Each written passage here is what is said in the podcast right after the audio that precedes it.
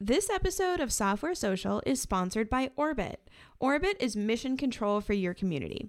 Grow and measure your community across any platform with Orbit. Find out more at orbit.love. Hello, everyone, and welcome back to the Software Social Podcast. I'm your host today, Colleen Schnettler. Today, I'm very excited to host a special guest, Derrick Reimer. Derrick is a serial maker and has successfully built many products. He's now building SavvyCal, Hey, Derrick, thanks so much for being here. I'm really happy to have you on today. Thanks for having me. Yeah, I've been a fan of your guys' podcast since it came out and have enjoyed following along with your your respective journeys and especially as you've been getting um, simple file upload off the ground. Uh, it's pretty exciting stuff. So, in a little bit of a change of the traditional podcast guest format, I actually invited you here because I want to talk about me and yeah. my product. instead of your product. Um, you know, I would really like to talk to you because you are a technical founder. And I feel like you've done this five times now. Something like that. Yeah. Something like that. Quite a yeah. few companies. So I just kind of wanted to get your opinion on um, like my product and my growth trajectory and if this thing is going to work and I have so many questions, like when to bail. Like, right? Yeah, yeah. No, it's it's good. I'm happy to dive into this stuff. I love kind of strategizing and and um, you know talking shop with with other folks. So yeah, happy to happy to dive in on some of those questions. Awesome. So one of the things when I started Simple File Upload is I kind of made a lot of the mistakes I think traditional or first time founders make in that I just built something I wanted to build mm-hmm. and I just wanted to ship a product, right? Like my first goal was literally make something that people could buy. And so that was like a really exciting time just learning how to create a piece of software I could sell to more than one person. Mm-hmm. I think I remember when you were kind of just getting started on this and, and, kind of talking about it. And, you know, Michele would grill you a little bit on like, well, have you talked to customers? But if I recall, like you do have like some this intuition for the need for this came out of your own experience a bit, right? Which is like, yes, that can be a dangerous place to start, but it's also, I feel like, one of the more, um, uh, like, it kind of sets you off on a good foot in one sense if you have a really good understanding of kind of the the problem like you felt the problem deeply yourself and so i feel like you were starting maybe you didn't do all the customer interviews right out of the gate but like you sort of had this intuitive sense like as a as a consultant and you've built this stuff many times before that like oh this is kind of i'm spending repeated effort on this problem and i'm seeing other people doing that too. Does that does that kind of characterize like how the genesis of it came about? Yes. Okay. definitely. Yeah. That's yeah that's really why i built it. And um, there's a lot of excitement in the beginning right? Mm-hmm. just like getting your first product to market. Mm-hmm. And I think I made a really good choice to put it in the Heroku marketplace. Mm-hmm. And it seems to be meeting a need. I think I kind of accidentally, on purpose, found a hole, right? Because Heroku has the eph- ephemeral file storage. So this is a problem literally everyone who uses Heroku has. Right. I don't really know, though. I mean, it's just fancy file storage. I don't really know if it's a product that can even replace my job. Like I, I don't know if the I, how do I like even determine if it can get there? Mm-hmm. Well, I think um, so. Part of that is so you're, you're kind of speaking to like market size, like how many you know how many dollars are flowing through this industry of people wanting to to solve this problem, and I did a, I did a little bit of like just scoping around before coming on here because I wanted to do do a little bit of my homework, and it seems like there are quite a few like companies that there are kind of big name players like Cloudinary, right? That have sort mm-hmm. of been around a while. People use them for image storage, like image manipulation or like optimization, right? Um, but also like in looking at kind of their their um, marketing, it seems like they're they've gone a little bit up market. Like they they seem a little enterprisey to me. Um, from yes. from the looks of them, you know, like it's I look at it as an as an independent software builder, and I don't know if I'm perfectly in the target market for your product, but like when I look at Cloudinary, to me it's like, ugh, this looks a little long in the tooth. Like they like it's not something I would want to jump into putting into my stack because it looks a little bit too um a little bit too enterprisey and like like I, I would want a fresher take on that. But it seems like it seems like there is there's a pretty decent sized market for you know file storage, image storage, image manipulation, CDN, like putting things on CDNs and like making that whole side of things um, smoother. So I guess like my my initial take is like I think there is something here. Now the question is, which we can kind of talk through more, like is there is it something you're interested in like really going after, you know, and like and um yeah, but I, I think there's I think there is something there. So what do you mean is it something I'm interested in really going after? I guess like it, it's gonna take I think you're at that point right now where like you've got some initial traction, you're in the Heroku marketplace. And actually it's it's really cool. I looked, I just searched upload in the marketplace and you're like ranked number 1 or number 2, which is pretty amazing, right? Yeah. That's, that's a really good that's a really good spot to be in. I was I was Yeah. shocked that there was not more options there. Um Right? yeah. Yeah. Like, and Me too. And honestly, this is this is a problem that I have every time I build a SaaS app. I kind of go through this um, this phase of like uh, relying on Gravatar only for avatars because I don't want to build in the upload part, and right, then because it's annoying. yeah, and then like gradually I've gone I've actually pushed more and more towards just being on Heroku. Um, and like I used to like Drip was on um, AWS and we just had like custom instances. So we already had S3 there and it was sort of part of our tool chain already. But Yeah. um, this time around, like I don't I've been trying to stick to like a pure Heroku stack, keep things really simple. And it was definitely a, an awkward place when I needed to add this, like the ability for people to upload their own avatar. And like, okay, so now I have to go like create an AWS account. Like, I ideally didn't want to do that. Um, so I don't know. Yeah, it, all that to say, like, it seems like there's a there's an interesting gap here. Now, it remains to be seen if there's a ton of people, you know, like me and like you who who are like not wanting proactively like not wanting to spin up a raw AWS account and start like getting in there and, and manipulating buckets and doing all that kind of stuff. But I don't know. I think my intuitive sense is like I think that there's you know, and I mean the the risk is that like Heroku just steps in and solves this problem at some point. But I mean they haven't Right. they've been around a long time and they still haven't done that. So I think um I think there's a I think there's an opportunity. But I guess back to the original question, like, what do I mean by do you want to like really go deeper on this? I think it's Yeah. like it's gonna it's gonna probably take figuring out um, some like or experimenting with some some repeatable like marketing channels, some traction channels, and it's going to require a bit of investment and experimentation. And and so it's going to take time potentially money. You can pull those different levers you know depending on on which one you have more of to play with you know? Um, right.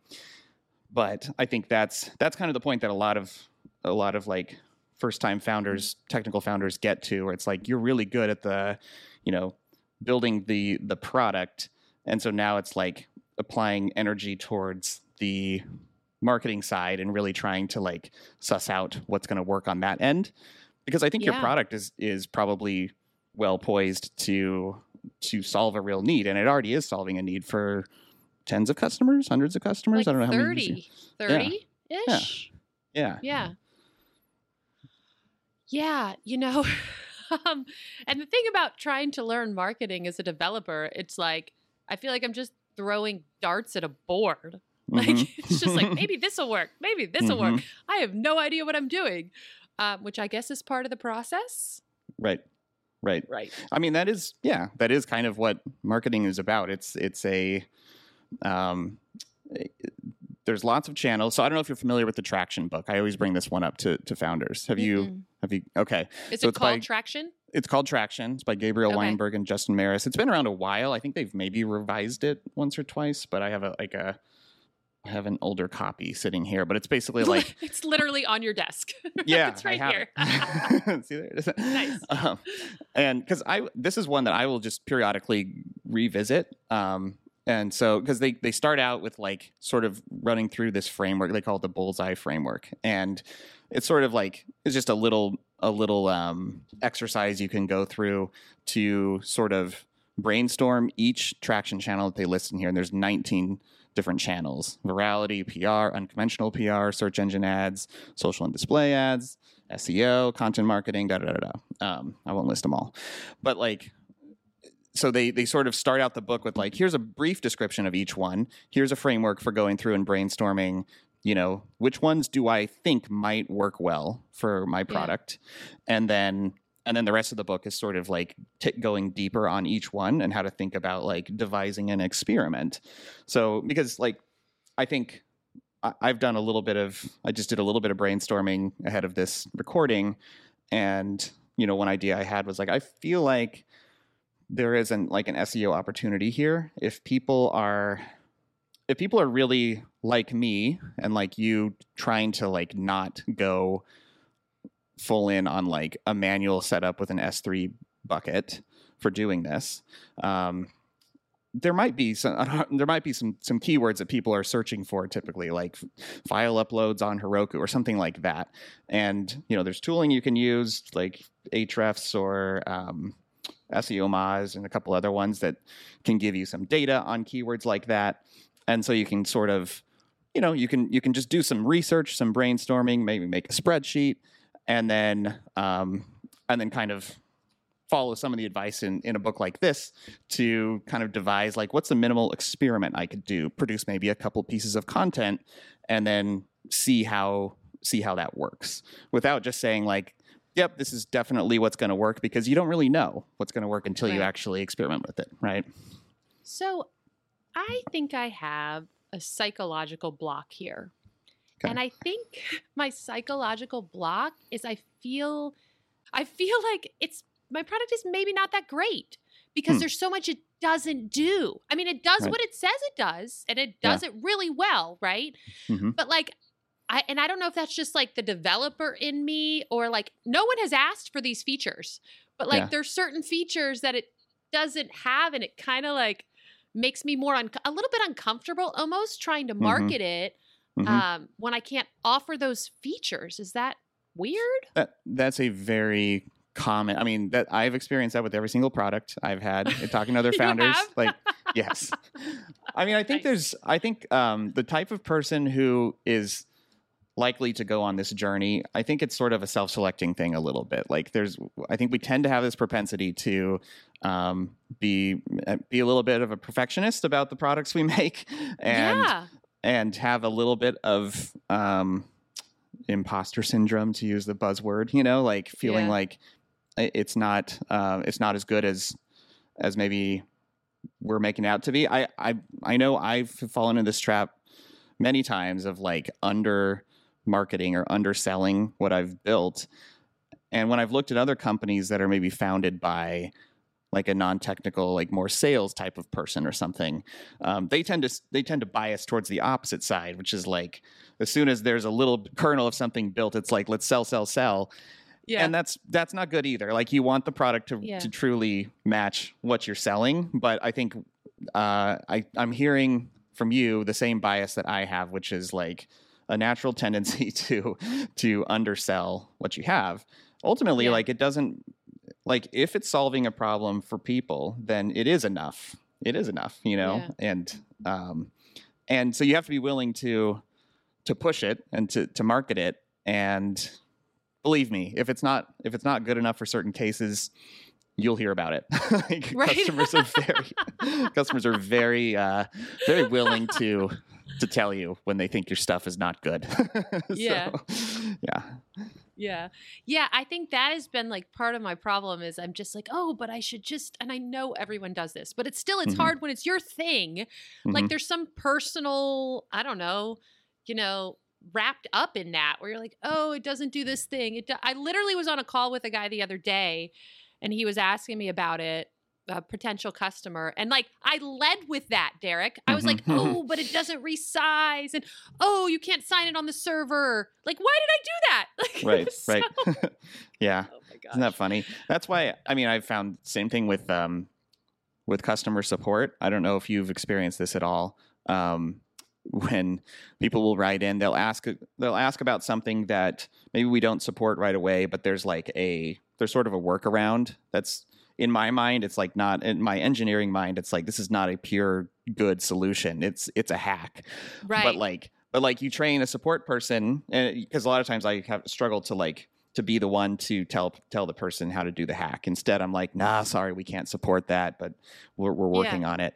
And um, I remember this when we first unleashed, like we fully trained our our support rep, our first support rapid Drip, and there were all kinds of things that people just needed to do workarounds for. And he would just tell people, like, "Yes, we can totally support this. Here's how you do it." And he and you know it was a paragraph worth of like you know, what I would consider to be a little bit of a hack, but really it was just creative problem solving. And the customer was right. nine times out of 10 Fine super thrilled. And they're like, yeah. great, thanks so much. This is awesome.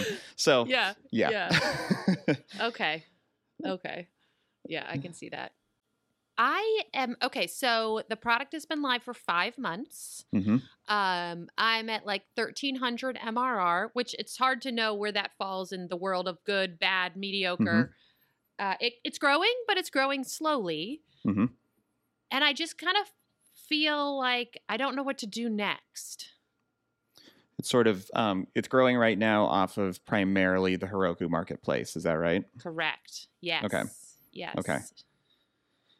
Yeah. So, I mean, I don't know how much more. Seems like you're like I had one one checklist on my uh, on my bulleted list here about like to ask you about doing like kind of SEO specifically for the Heroku marketplace because this is this is sort of a thing like folks who have WordPress plugins. There are things you can do to to specifically like optimize your your plugin listing to increase the chances that someone will find you first.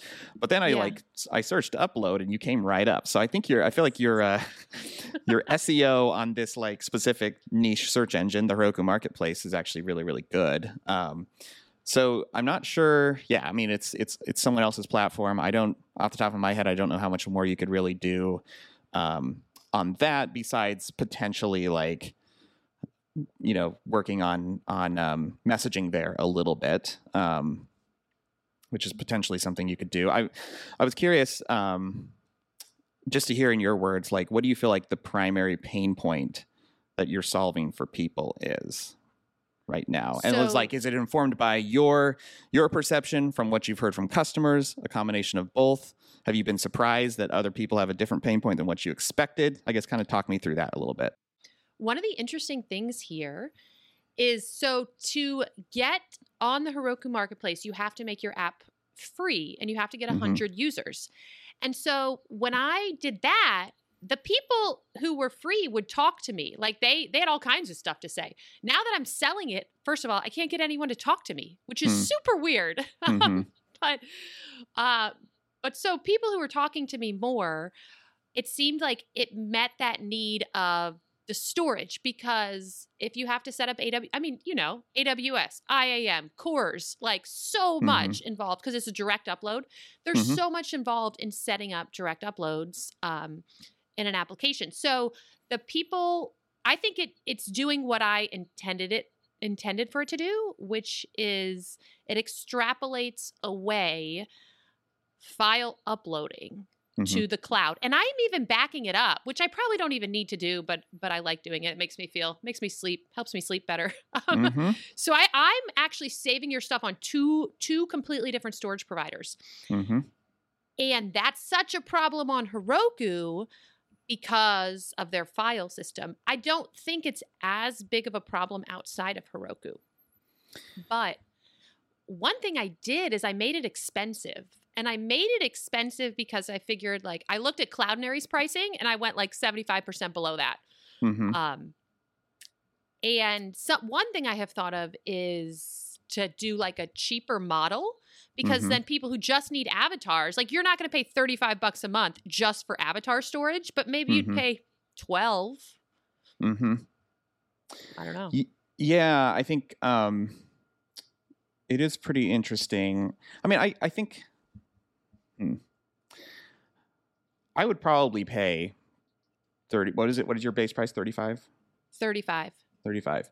Yeah, I would probably I don't know if that's too much, honestly. Um, especially so, successful people always tell me that they're like it's not too much yeah it feels like a lot i mean so, so potentially there's a uh, it is interesting to think about kind of the the on ramp that people will have to to um, like kind of getting started using your product. Because I think like for me I'm running a SaaS application. I'm very I'm very willing to to just throw down $35 towards something that's a critical piece of of hosting infrastructure. Like that's not a that's not a big deal. But if I were maybe if I were really early on and still like vetting whether my product was actually going to work at all, I might be more hesitant.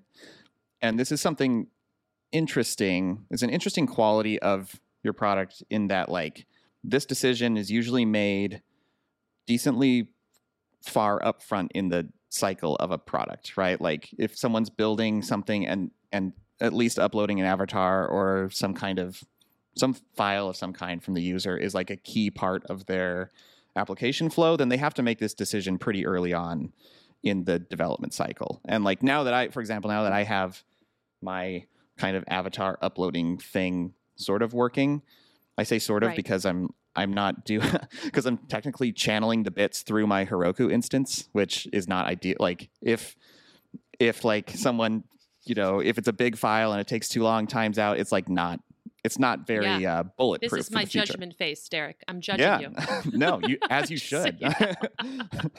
I, to me, this was like a this was like a quick and dirty. Like, there's plenty of server side libraries that are built to to handle this, and so it was really e- it was quick and easy. But I'll, I also know sure. like it's not, you know, as soon as I let people upload, you know, bigger files like a like a big banner image, for instance, like this is probably not going to work, and I'll have to revisit like making this even better and perhaps pull your tool off the shelf. But I think you know if people if people don't do what i did and they do it the right way from the get-go the right way meaning like something that will scale then they're probably more likely to just to not not pull that out and switch like once the product point. is established i didn't right? think about that yeah so the so then the question becomes like how can you catch people earlier in the process like at the point where their their project is still nascent um, i see you have like a seven day free trial and yeah. I wonder if I mean just here's here's one idea, you know, is potentially like retooling this to be like a limited usage based trial instead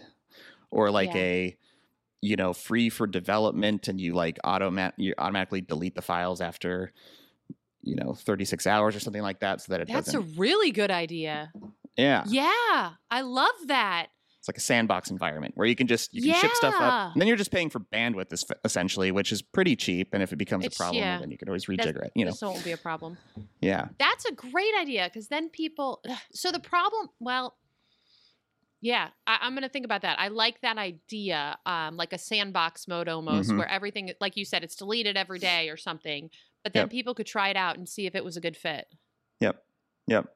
And then and then potentially some kind. I mean, yeah. So the you could have a cheaper tier. I'm still skeptical about this because it's like people just need to.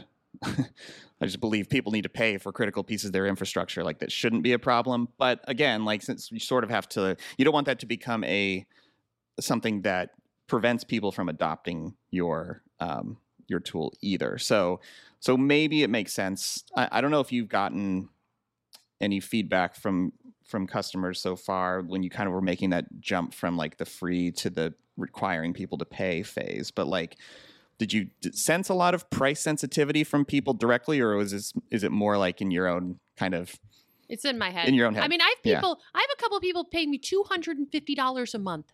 Yeah yeah. Like that like blew my mind. I wasn't even going to make that tier because I was like who's going to pay that? People are mm-hmm. paying that. Mm-hmm. so What what kind of customer is paying what what's their use case? Who's paying that on that tier? Are they individual product ex- owners or are they like a consultant who's doing a lot of projects or what what is the um the nature of their work look like? So I don't really know. okay, that would be helpful information for sure. yeah, so I'm gonna I've got to get yeah yeah, I don't really know. I'm still trying to set up some customer interviews with those folks uh, mm-hmm. to find out what their use case is. Mm-hmm. Mm-hmm. Even like, it, yeah, is it is it tough to see from their? I mean, if you just kind of look in your database, like how many do they have a bunch of inst- a bunch of separate instances connected, or like do, do you have any kind of or is it just or literally on your end is it just like you're seeing buckets with files flowing into it and it's kind of hard to tell what they're actually yeah i just have it set up so what i can see is i can see the their buckets with their files okay. in it okay um, which i actually haven't really even looked at but that mm-hmm. might that might provide interesting information if i did that yeah or at least yeah because and so there yeah another question i sort of had is like is I think you've maybe talked about on here a little bit, but remind me. Like, are you are you primarily trying to market this towards like consultants who are constantly starting new applications for clients, um, as opposed so to like where, individual yeah. operators? Yeah, that's eh, so. That's kind of part of part of where I am right now too, right? Like mm-hmm. I'm trying to figure out who my ideal customer is. Mm-hmm. I thought it was people like me um, and I have a couple consultants that I know that are using it, and it's cool because they've signed up their clients, you know, on individual instances. So it's like mm-hmm. one person has given me several, you know, several accounts. Right. But I don't like. I thought that they would be my people, but I only have a couple of them. Ever, there's a lot of people who are. Um, less experienced developers using it and they're just trying to build something uh, it's not like no code but like kind of in a low code but still using heroku space yeah. they're kind of trying to like put pieces together um, to sell a product so like mm-hmm. i've got like real estate companies and nail salons and and people like that mm-hmm. um, and i actually have more of those people than i have consultants mm-hmm. so it seems like because it's setting up AWS is technically challenging. My supposition at this point is that I'm going for people who are who have a store or building a product who don't want to spend the time or don't know how and don't care to spend you know three days learning how right um, to use or set up aws mm-hmm and that makes me think that like I mean, no code is kind of a large tr- growing trend right now, right? We're hearing this all the time. Um, platforms like Webflow. I don't know if Webflow, I don't know much about them at all, unfortunately, but I know that they're super popular and lots of people are using them to build things and sort of stitching together services. Um, I don't know if that's, yeah, I, I wonder if your product, I feel like your product is in a, is in a good spot for like, technical people who just want to who don't want to own the the code that is responsible for doing the all the uploading and storage part which i feel like that is a little bit different than people who are like i literally don't write any code um, yeah. it's a different audience you know you're right um, it is a different audience and my people are developers is yeah. what i've seen like none of the people i have talked to don't write any code like none yeah. of them are are pure no codist no yeah. Anyway, uh, yeah, they have to have some kind of code knowledge. Right.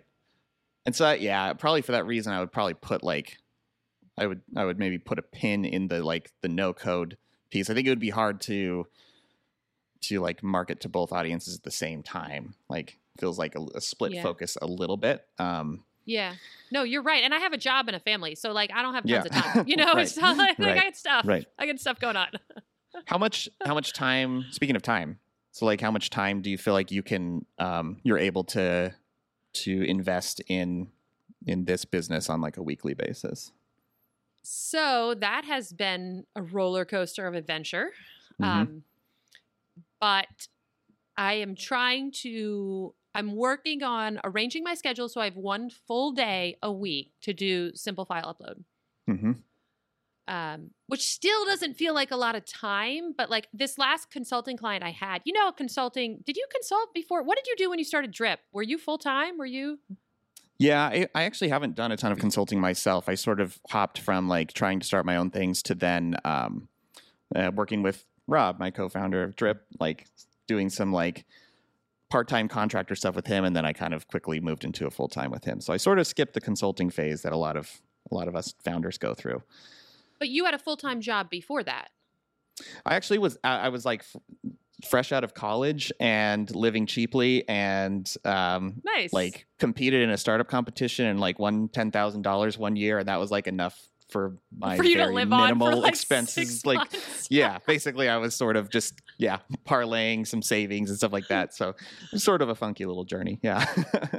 so you never had a full time job. Um, I did in I did uh, actually tail end of college. It was in a completely different industry. It was I was working for the small company that was selling landscape products to nurseries. So it was, it was like okay. a it was a summer job. It was like a family friend small business summer job turned into like a I worked at it like full time tail end of um, college when I was thinking about getting an MBA, and uh, it was actually some of the best work experience I had because I mean it's like it's like brick and mortar business like getting on the phone, calling truckers, doing like handling, putting out fires like in real time. It was pretty. It was pretty interesting, but not not in the tech industry. wow. So yeah. you, so that so you've always been doing this as your career, building pretty businesses. Much. Yeah, pretty much. But I start. I mean, when I started out in when I was fresh out of college and then trying to get stuff off the ground, I was I was making all these classic mistakes. I was like, I was kind of a hobbyist developer, learning web development, started some things, never talked to a customer, just like built a product and then was like, oh, I need to actually should think about marketing. So yes, I definitely like like went through school of hard knocks, learning those um, learning those lessons the hard way until yeah. and then I yeah. So I don't know if there's a different way to learn it, right? Like I don't know. I mean, we all, okay, so like I can use this example. This is my first product, and I had a million ideas before this. Mm-hmm. None of them got off the ground. Um, mm-hmm. And I don't know. Sometimes, sometimes it feels like you just have to ship something. Like for your first product in the early days, like you just have to build something and ship something and then see what happens and then right. learn learn this stuff as you go. Well, I also think there's something to be said for like um especially in that early those those earlier days for me i was much younger i had didn't have as many financial responsibilities so it was a pretty low risk time for me you know yeah. but like yeah. so yes i didn't get a, a, successful saas app out of it but i what i did get was like a high degree of proficiency in ruby on rails and um, learned a lot of like what not to do, more of the in the what not to do than what to do camp in terms of like building a business. But that was still like yeah. valuable experience that I took with me, and so even when you know I've built products that have not actually been commercially viable, like um, yeah, building things, shipping things is still a valuable exercise um, for right. sure. But I think I think that's not. I don't think that's where you're at with this one. Honestly, I think this one is. I mean, 1300 MRR. You you've proven you, it's. This is a this is a business now because you have customers they're paying like you, you you've made it at least past that phase of like oh no did i build something that no one wants? So i think you're right. yeah i'm hearing in your voice that you're not sure if you've built something that like will actually that you could actually grow. I think you can grow this thing.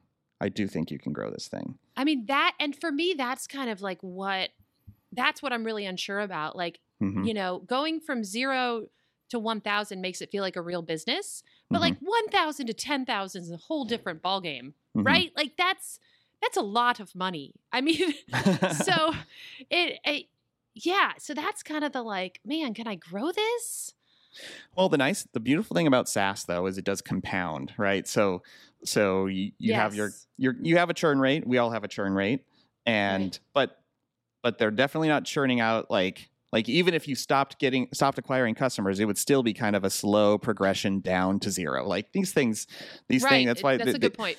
they have of this flywheel effect going. And so i mean it kind of you know saas fundamentals you figure out where what your traffic channels are going to be uh, you know, this yeah. is an oversimplification, but still, like this is fundamentally what it is. Like you figure out what your traffic channels are going to be, and then you work on optimizing your conversion rate top of the funnel to the next phase, uh, all the way down to you know trials or what, whatever, however it's structured, all the way down to becoming yeah. a repeat paying customer, and provided you continue doing marketing activities that increase that top of funnel number of people coming to your website and trickling through like plinko trickling through your funnel uh, you're going to add customers you know each month and before you know it, you know, you're going to have thousands in MRR, tens of thousands in MRR. Like that's kind of how these things grow, which is that's why I love Can SaaS. We go back, yeah, right. Can we go back to something you said earlier um, sure. that I didn't hone in on, but I want to I want to revisit real quick. You said you don't think I could market to both the no code space and the Heroku space. So my reading between the and you're right like i only have one day a week and i'm still developing it's an active development like there's stuff it doesn't mm-hmm. do yet that it needs to mm-hmm. do um and and i read between the lines there but i just want to verbalize so i should focus mm-hmm. on the heroku people right because i own those keywords yeah i think so I, I think okay I, what i would do is probably try to um try to optimize the heck out of that and try to fi- try to figure out. Now I know you're the other uh, bummer is that like you get limited data from Heroku. I don't know. If Yeah, that is really frustrating. by the way. yeah. yeah.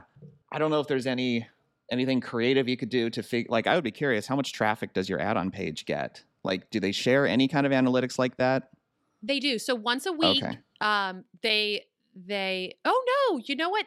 They allow me to add a Google snippet Oh, uh, fantastic. Uh, Google Analytics snippet to the add-ons page. So I do see the traffic I get there. Okay. So I don't see anything else, but like I do see how mm-hmm. many visitors I have. Are you comfortable stating on air what the traffic number looks like? So I get so I do weekly um weekly reports for myself for page views. So mm-hmm. last week I got 275 page views on the Heroku Elements page. Mhm.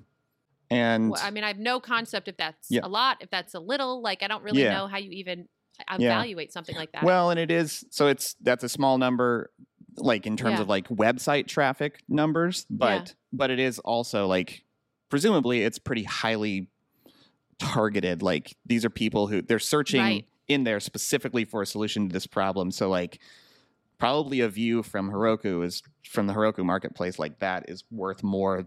It's maybe worth I don't know ten times more than a just a random like website view, visitor view. You know? Um, yeah.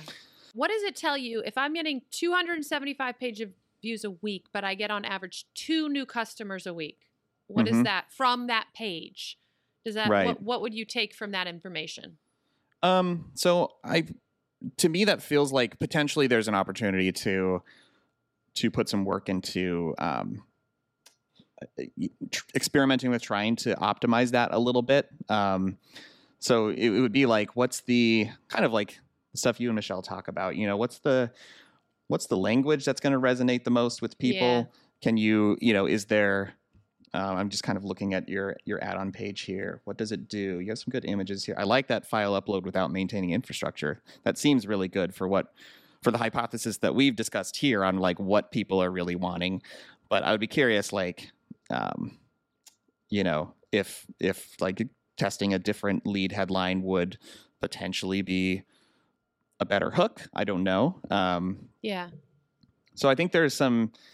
I mean, it's yeah. Again, it's tricky because you can't really do like a true A/B test. The traffic is not traffic is not high enough either, where you could do like a true like scientific split test. So it's going to be a little bit more of like um, just a, maybe a little bit of experimentation on on, uh, kind of getting your tightening up positioning and all that kind of stuff. Um, so I would maybe spend a little bit of time on on playing with that, but um, but aside from that, I'm not sure how much more you really have control over on this specific place. So then I would I would probably start thinking about.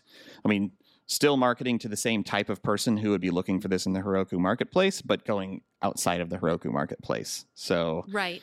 Um, you know, again, like I would, I would kind of thumb through traction and see if see if anything jumps out as like, ooh, I, I think I, I think that one might work for me. But like, I do think, you know, like a, like an example would be like, what if you wrote some guides on like specifically targeting like keywords on uploading Heroku, you know, like a guide called how to upload files in Heroku. And yeah. um and you could even a funny thing, you could even like describe how to do it without using your product and it would probably be like would be a big old long article with a lot of details in it. That's so a great look idea. Look at that yeah. and be like, "Oh my gosh, this is so terrible!" And then like interspersed throughout, you can be like, "Do you want to skip all this?" you can just click this button. That's or a good idea. Go, you know. Yeah, and and you know, I think as I I as a developer, like someone's content, like will get me to buy their product. Like mm-hmm. I like the autoscaler I use. I mm-hmm. bought it because he had a, such a great content piece on picking your dynos. I was like, oh, mm-hmm. oh, this guy knows knows what's up. Like I'm gonna mm-hmm. buy this. Yeah. So so that's a great idea. I like that. That makes that makes good sense. Um, have you? This just came top of mind. Like, have you talked to anyone at Heroku? By the way, like anyone in their sort of partnerships, integrations? Uh, yeah, so they re- they require you to talk to them in the beginning, but I okay. don't have to talk to them anymore. Okay, I'm curious if there's an opportunity to um, to potentially get featured somewhere.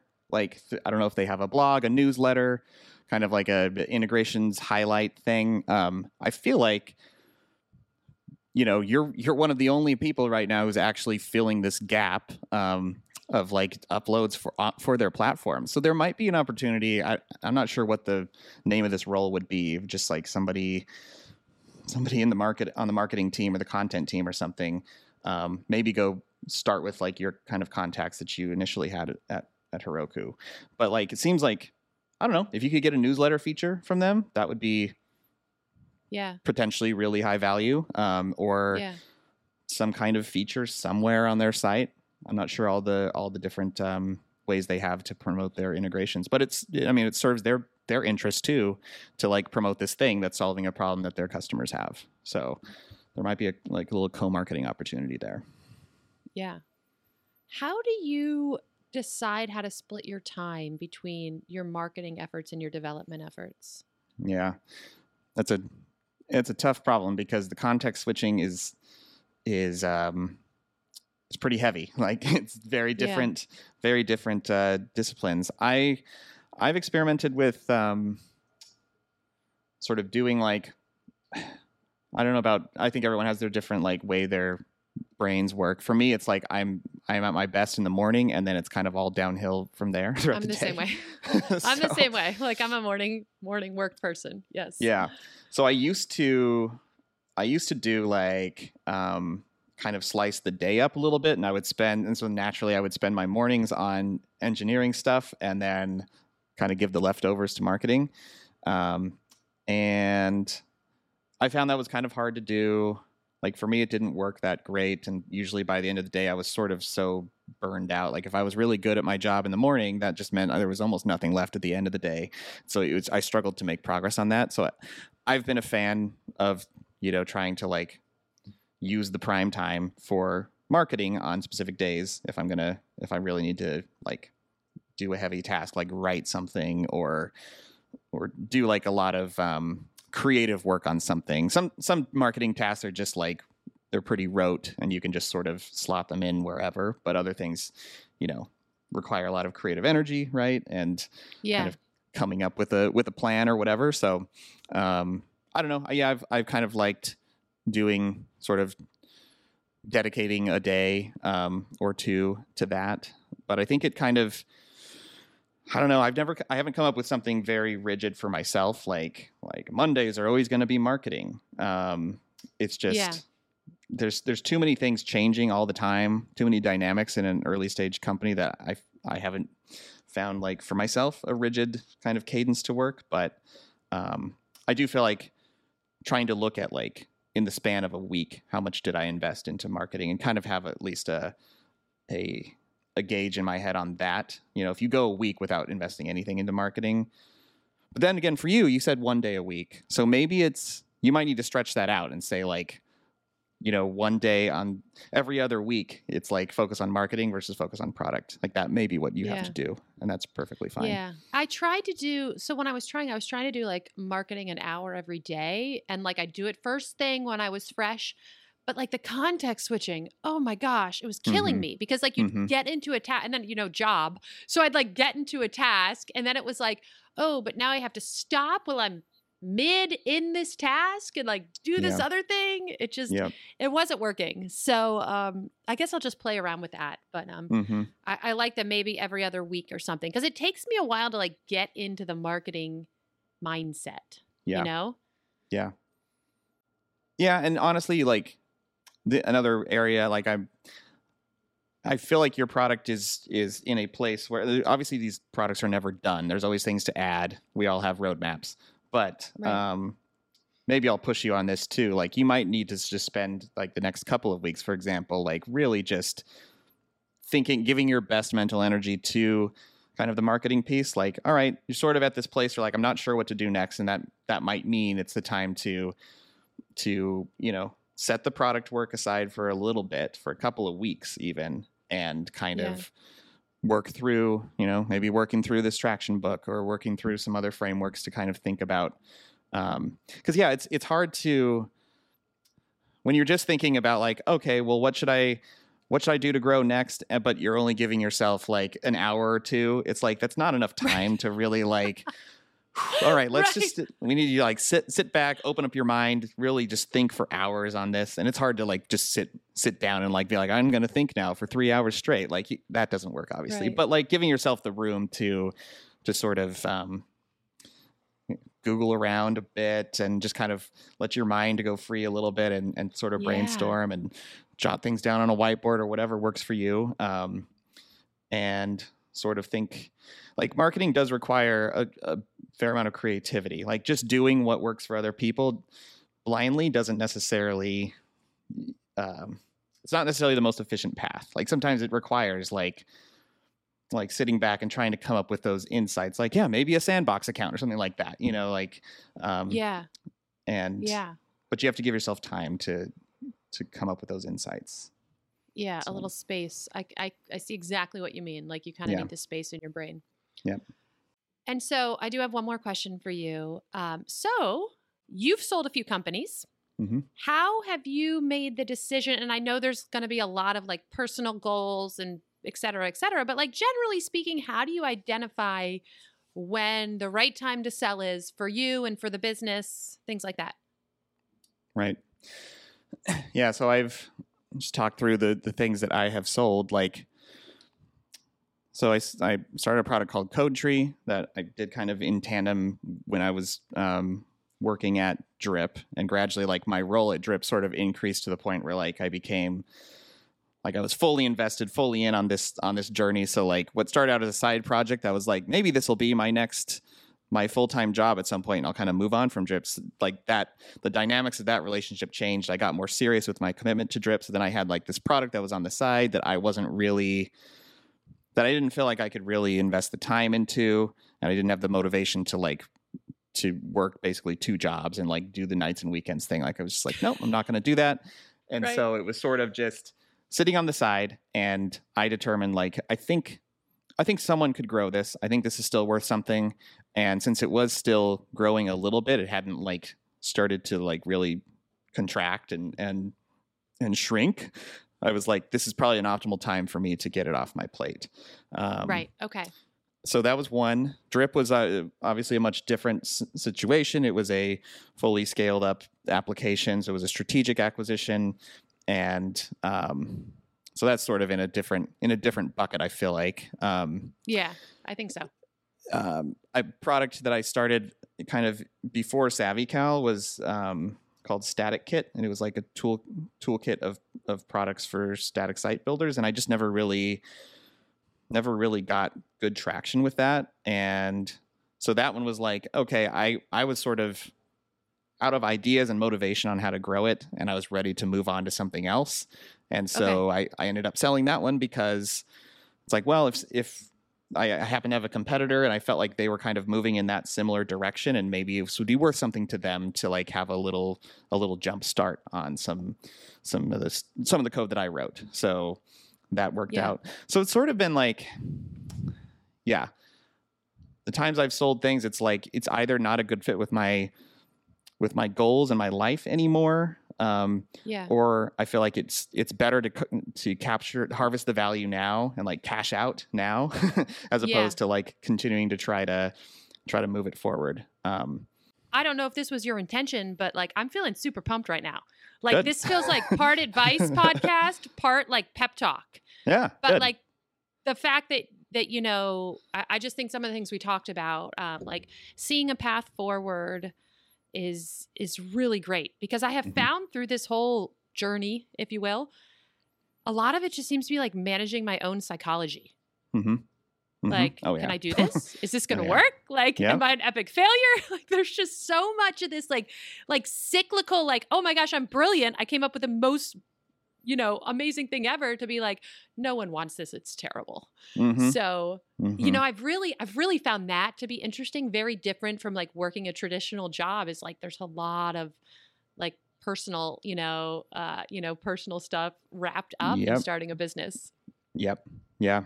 no, totally. I mean, that's that's kind of the whole name of the game, honestly. Is and I don't have any great answers on how to manage that because it's. I mean, I feel like probably every founder is kind of in the same in the same boat on this one, and it's like, yeah, that's that's a tough one to solve. But um, having these kinds of conversations is good. I think you know, like being getting getting outside perspectives and um, talking stuff through, doing your weekly podcast. That's all hopefully helpful in that in staying sane. That's amazing. Thank you so much, Derrick, for coming in today. I had a wonderful time talking to you. Obviously, we ran a little bit long, but like this conversation was super valuable for me. Um, so I really appreciate it. You're welcome. I, I love talking through this stuff. So happy to happy to do it. So that's going to wrap up this week's episode of the Software Social Podcast. You can check out Derrick's product, SavvyCal, and please let us know what you think. We love it if you enjoyed the show, if you would leave us an iTunes review. Huge thanks to all of our listeners who've become software socialites and support our show.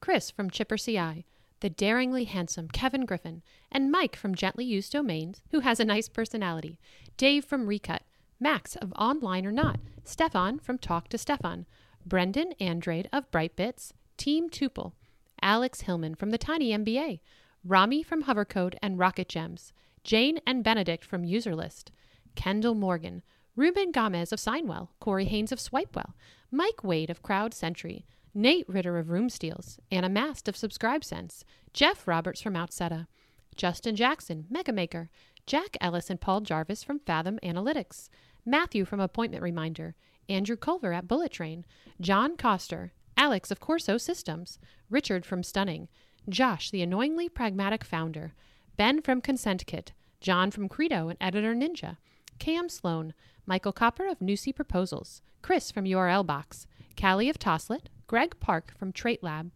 Adam from Rails Autoscale, Lana and Alex from Recapsy, Joe Masilotti of RailsDevs.com, Proud Mama from AppleNet LLC, Anna from Cradle, Monsef from Ruby on Mac, Steve of Be Inclusive, Simon Bennett of Snap Shooter Backups, Josh Smith of KeyHero.io, Jesper Christensen of Form Backend, Matthew of Works Cited, Chris of JetBoost.io, Daryl Shannon of Docomatic, Larabelles, a community for Laravel developers underrepresented due to their gender, Brendan from Feederloop, Pascal from Sharpen.page, Lynn Romick from Conbini, Arvid Kahl, James Sowers from Castaway.fm, Jessica Malnick, Damian Moore of Audio Audit Podcast Checker, Eldon from Nodal Studios, Mitchell Davis from RecruitKit.